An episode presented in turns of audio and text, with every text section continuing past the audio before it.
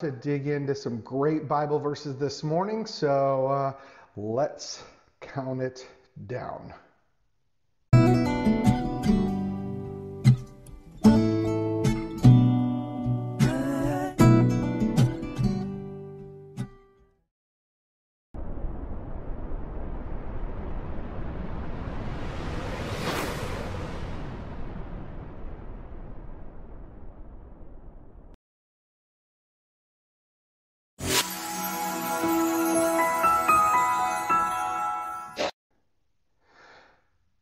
What's up? Good morning. Thank you so much for tuning in. As always, um, this is streaming out to multiple channels, so I may not be able to see your comments while I'm live. And if I can't, uh, I do promise I will get back to you afterwards. But do me a favor if you uh, if you're watching live, just drop a comment, say that you're here, let me know that you're here, and uh, I'll also try and keep an eye on the comments popping on my phone uh, so that I can see those there. But first and foremost, I just want to say.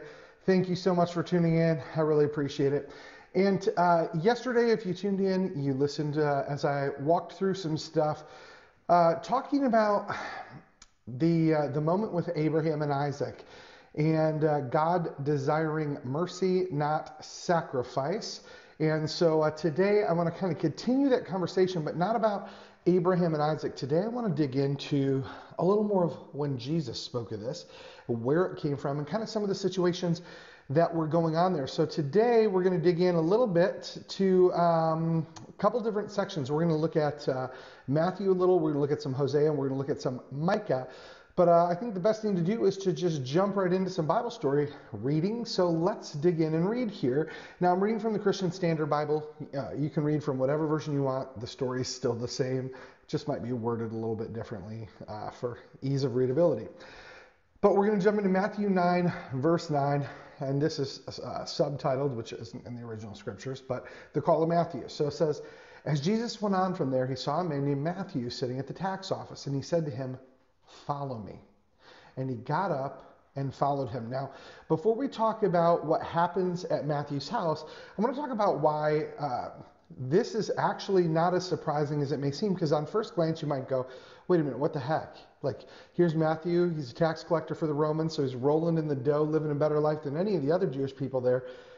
And this Jesus guy walks by and says, Follow me. And he's like, Oh, yeah, that sounds good. I'll just go follow you and give up everything. Like, why would he do that? Well, to understand that, you'd have to understand the culture a little bit. And back then, if you were a good Jewish boy being raised, usually when you were young, well, not usually, when you were young, you would study Torah, right? You would, you would like uh, spend the first part of your adolescence memorizing the first five books of the Bible, uh, which is uh, kind of crazy to think about, right? Genesis, Exodus, Leviticus, uh, Numbers, Deuteronomy. To, to, memorize that seems nuts, like by the age of 10.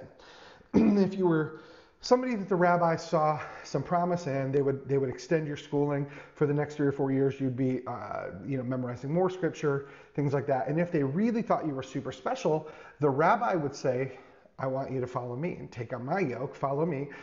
And then you would basically study under that rabbi because the rabbi thought you were good enough to do what they do. So for Matthew to be a tax collector, be an adult, and, and to not be a rabbi, right, to be doing the job he was doing, a couple things were happening. One, at some point in his life, some rabbi said, You're not good enough to do what I do. See you, kid.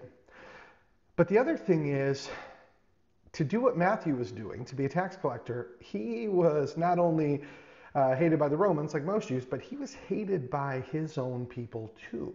So here comes this new rabbi in the scene who says, Follow me.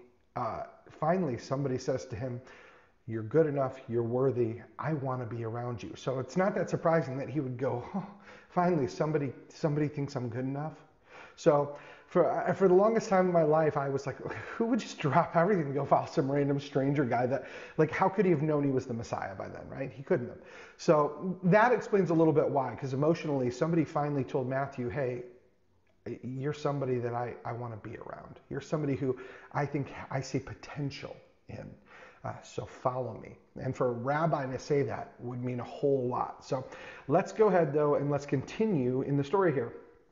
So from there, it says, while he was reclining at a table in the house, so this is Matthew's house now. Jesus is at Matthew's house. It says, while he was reclining at a table in the house, many tax collectors and sinners came to eat with Jesus and his disciples. When the Pharisees saw this, they asked the disciples, Why does your teacher eat with tax collectors and sinners? Now, this is a big deal because the way that the the way that the religious leaders viewed these folks, they were like riffraff that were not good enough to be around, right? Tax collectors, not only were they collecting tax from the Jewish people on behalf of the Romans, but many of them were like taking more, right? They, they, they, a lot of scholars believe they were like, you know, skimming even more money from them and really being abusive toward folks. So the, the Pharisees were sitting here like, like, ugh, you know, why would, if your rabbi's so good, if he's this guy who's following God, why would he hang out with people like you? Because that's gross.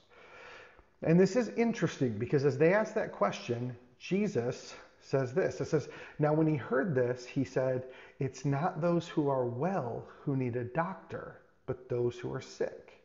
Go and learn what this means. I desire mercy, not sacrifice, for I didn't come to call the righteous, but sinners. Now, it was great. My wife and I uh, attended something called Starting Point at the new church we've been attending down here in Tennessee. That is just awesome. And one of the things that they were talking about is like um, the reality that sometimes in church, people have this mindset that church is a place that the righteous go, right? I'm a good Christian, uh, I'm following God, so I go to church. But it's interesting because when we hear Jesus saying what he was all about here, he said, it's, it's not those who are well that need a doctor, but those who are sick. Jesus said, I, I didn't come to call the righteous, but sinners. So here's the reality. If we just look at scripture, here's what we know. All, all of us are sinners, right? None of us, none of us are, are perfect. None of us are. Jesus is the only person, the only human on earth, right, who walked the earth free of sin. So then what should the church be? Well, the way Jesus words it, it sure sounds like it should be a hospital for the sick. But before you go, yeah, exactly, all you church people, hold on for a minute. We're all a little sick, aren't we? I mean, church really should be a place where everyone is welcome. And Jesus makes that point throughout Scripture as we see his followers wondering, what, like, and others asking, like, why would he have dinner at a Pharisee's house? Why would he meet with Nicodemus, for example? See, everybody, no matter how religious you think you are, or no, no matter how unreligious you think you are, Jesus didn't come to push religion. He didn't come to start a new religion. He came to first show the Jewish people, hey, Here's how we're supposed to be living for God. Here's how we're supposed to live this out. He didn't come to start a cult called Christianity. He came to show God's people this is how we're supposed to live. And you guys, in many ways, have been pushing this man made stuff that isn't exactly what my dad intended for you to do. Let me go a little further and uh, we'll fast forward to Matthew 12 and I'm going to read uh, another example here. Uh, so again, out of the Christian Standard Bible, but this is Matthew 12, starting verse um, verse one, and uh, it says, "At that time, Jesus passed through the grain fields on Sabbath. His disciples were hungry and began to pick and eat some heads of grain." When the Pharisees saw this, they said to him, See, your disciples are doing what's not lawful to do on the Sabbath. Now, to understand this, you got to know, like, you weren't allowed to work on the Sabbath. You weren't allowed to do stuff. You weren't allowed to go at harvest things like that. That would be considered work. And so they had gotten so strict on the rules, on these, uh, on the way that they were interpreting the meaning of Sabbath, that they were like, "Whoa, you guys are breaking Sabbath law by popping heads off grain and eating something." And it's interesting because Jesus actually points them back to a scripture they would know very well. He said to them, haven't you read what David did when he and those who were with him were hungry? How he entered the house of God and they ate the bread of the presence, which is not lawful for him or for those with him to eat, but only for priests. Like only the priests were supposed to eat the bread of the presence. But but what happened here? David and his men ate them when they were on the run. It says, or haven't you read in the law that on the Sabbath day priests in the temple violate the Sabbath and are innocent? I tell you that something greater than the temple is here. Now, Jesus, of course, being what's greater than the temple, right? Jesus is God with skin on. And it says this He says, again, He goes, if you had known what this means, here's this verse again, here's a scripture again I desire mercy, not sacrifice. you would not have condemned the innocent.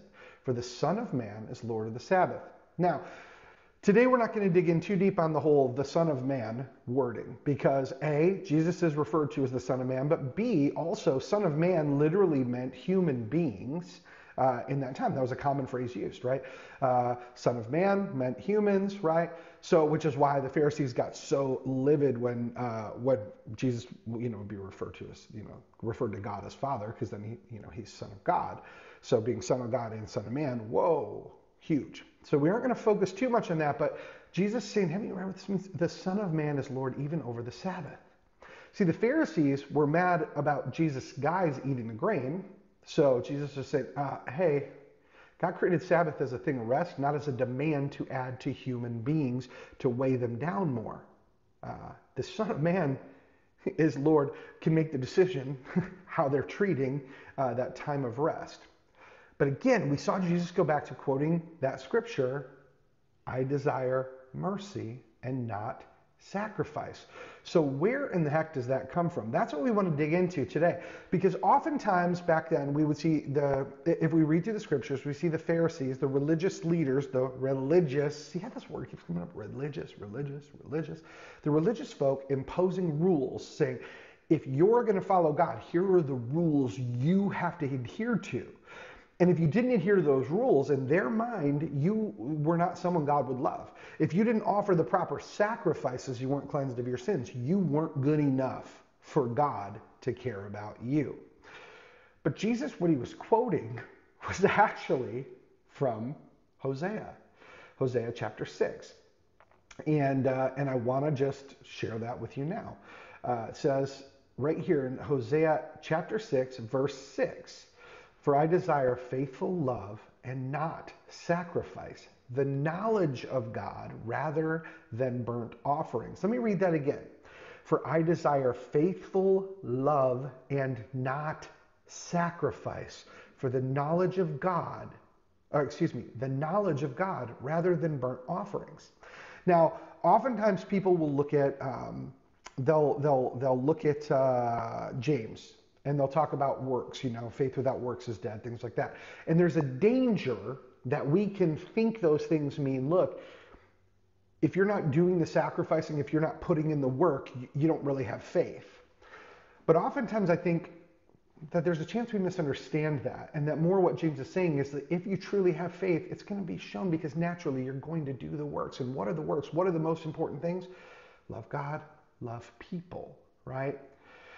I desire mercy, not sacrifice. We see the scripture saying over and over. And I want to share one more example of this scripture, and then I'm just going to break it down, uh, and then we'll wrap up today's Bible study together. And this is from Micah chapter 6. And uh, I'm going to read verses 6 through 8 here. Okay, it says, What should I bring before the Lord when I come to bow before God on high? Should I come before him with burnt offerings, with year old calves? Would the Lord be pleased with thousands of rams or 10,000 streams of oil? Should I give my firstborn for my transgression, the offspring of my body for my own sin? So, this section right here that we're reading in Micah, it's like, what do I have to do to make God happy? What do I have to do to, to wipe out my sin, to eradicate my sin, to be living the life God wants me to live? What do I have to do to prove it? And here, this is the clincher. Mankind, he has told each of you what is good and what it is the Lord requires of you. Hey, write this down, friends. To act justly, to love faithfulness, and to walk humbly with God. Huh. Huh. To act justly, to love faithfulness, and to walk humbly with your God. See, God doesn't want us to stand up there and say, look at how good of a Christian I'm being, or look how good of a Jewish follower I am. God wants us to do what? To be like Him. God is merciful. At the core of the whole story, right? God created humanity perfectly. Then humanity broke the deal. And what did God do? He launched a rescue mission for you and me. So God, from the beginning of the story, said, I'm going to be merciful. God doesn't need our sacrifice. He doesn't need your money. He doesn't need you to go kill a goat to feel better. He doesn't need you to uh, give up turning the lights on on Sunday. He doesn't need you. He doesn't need you to do any of those things to show your love for him. What he calls us to do is to show that we love him by spending time with him and by loving the people he's created. Not just the Christians, for my Jewish brothers and sisters, not just the fellow Jews. God calls us to show our love for Him by loving humanity, by being merciful. There are a lot of Christians that walk around with uh, faces that look like they surely aren't happy about the life that God gave them. You know, they're they're spending so much time complaining about what's wrong in the world. They're spending so much time complaining about how uh, how hard it is. You know, like I've given up A, B, and C. I, I had a great conversation with a friend of mine about salvation and redemption and how the scriptures say, while we were still His enemies, while we were still His enemies, while we could do nothing, we were weak and helpless. God saved us. Which mathematically, if you just take out all the emotion and how we want to feel, says, look, before we accepted him, he loved us first. Oh, even the scripture says that. He loved us before we loved him. So being a follower of Jesus, it doesn't happen until you realize, right? Like, he loved us first. He saved us. Our response is to love him back, to follow him. And how do we love him back? How do we follow him? We get to know him we get to know Jesus, what he's done for us, and how he made that connection come back together. And we go love other people. There's the fruit, right? Jesus even said, They'll know you're with me by your love for one another. He didn't say, They're going to know you're with me by how loud you yell against all the bad stuff going on in the world. Is there bad stuff? Yeah. Does it suck? Yeah. Is it horrible? Yeah. Should we know and have conversations about it? Yeah. But our number one focus should be to what? To preach God, to preach the love of Jesus, and preach the redemption that He brought to us. Jesus reconciled you and me with God. That's number one. God is it. He loves us. He's it. He's all of it. Second, love people. That's it, guys. I desire mercy, not sacrifice.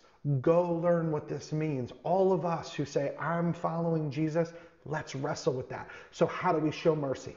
The homeless person that you see that needs a meal, get them one, right? The enemy that needs help, offer it to them. The corrupt politician, uh, no, it doesn't mean go uh, let them stab you with something you don't agree with or do something like that, but it, it does mean pray for them, show love, pray for them to turn around. Don't pray for them to go to hell. Don't, don't pray for horrible things to happen to them. Pray for God to, to for them to see God and, and just pray for their redemption, for them to feel God's love. That's mercy. Mercy is showing love, even though maybe our flesh makes us feel like they don't deserve it. Have you ever pulled off that off ramp and gone, man, I don't want to give money to that person because I see them out there smoking and drinking, uh, and they're probably just going to go waste money on that? I know that's how I feel sometimes. But the reality is, mercy is saying, even though somebody in our mind, in our fleshly thinking, we think, well, they don't deserve help, we give it anyway. There's a good reason a lot of folks don't want to darken the door of a church. I know I spent the first almost 30 years of my life, 20 plus anyway, growing up thinking church is the place you go to get told how bad you are and what you got to do for God to actually love you. And it wasn't until I grew up and realized God has loved me the whole time. He sent Jesus for me. Even if I wasn't going to love Jesus back, Jesus did what he did so that God and I could be reconnected. And once I realized that, I went, how could I not want to get to know Jesus? How could I not want to love him back? And if that's the case and I truly get to know him, well, man, how could I not want to learn how to better show that love to others, including the hard ones, my enemies? God desires mercy, not sacrifice. So today, when you get in those tough situations, let me encourage you don't think of those as, ugh, I got to make another sacrifice for God by stepping up here. Instead, look at it as, God, thank you for giving me one more chance to show your mercy. Listen, thanks again for tuning in. If you're not already subscribed, uh, I'm going to pop it up here. I want to show you the YouTube channel, and I want to encourage you, please go subscribe on YouTube to YouTube at youtube.com forward slash Jesus Way. If you're a guy and you need some coaching, you're like, man, dude, I just need somebody to kind of help me get uh, just get things moving the right direction in my life. Uh, I, I, know I'm, I'm sort of going the right direction, but I just I need some help. I need some encouragement. I need some coaching. Head over to value driven uh, value driven coach value driven dot site.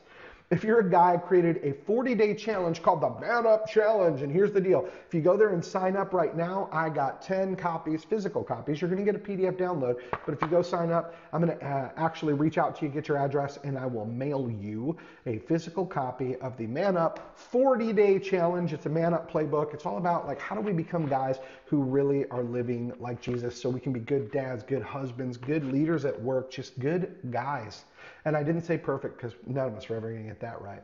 But if you want to be part of a great community of guys, uh, when you sign up for that at valuedriven.site, you're also going to get access to a private Facebook group where there's guys who will just pray for you, be encouraging to you. And it is literally just starting out. It literally just started out uh, right here at the beginning of September. Um, so it's a couple guys in the group now, but the goal is to make sure this group grows to a few hundred men before the year's over. And I would love to invite you guys to join it. Listen, no matter where you're at in your business or your life, you are just one moment away from taking a step closer to walking with God. And I want to encourage you, if you haven't made the decision to get to know Jesus, please make today that day. Thanks again for tuning in. Love y'all.